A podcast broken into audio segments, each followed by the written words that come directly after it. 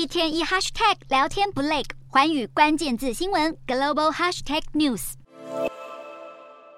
台湾阿美族老人饮酒歌，抒情乐风听起来很是温馨，但画面却是搭配共军军机扰台、航舰演训，穿插阿里山、日月潭等宝岛民警。这是中国趁着过年全家团圆前发布的战训 M V， 统战意味相当浓厚。不过，共军真想绕着中央山脉飞行，可没这么容易。华府智库日前对台海战争进行二十四次模拟兵推，全数结果都显示，要是共军二零二六年武力犯台，将以惨重失败收场。还有网友截取并推重点，推测四种可能的剧本。第一个剧本是以基础设定进行三次兵推，其中两次共军无法在侵略前十天成功占领重要港口，只好全面撤军。而第三次兵推，共军虽然占领台南港，但直到第二十多天都因为猛烈轰炸无法有效运用港口，让战况陷入僵局。三次基础兵推都显示，共军最多只能攻占台湾领土百分之七，自己的两栖舰艇有超过百分之九十全被摧毁。另一方面，台湾海海军全灭，空军损失一半，但陆军平均伤亡只有三千五百人。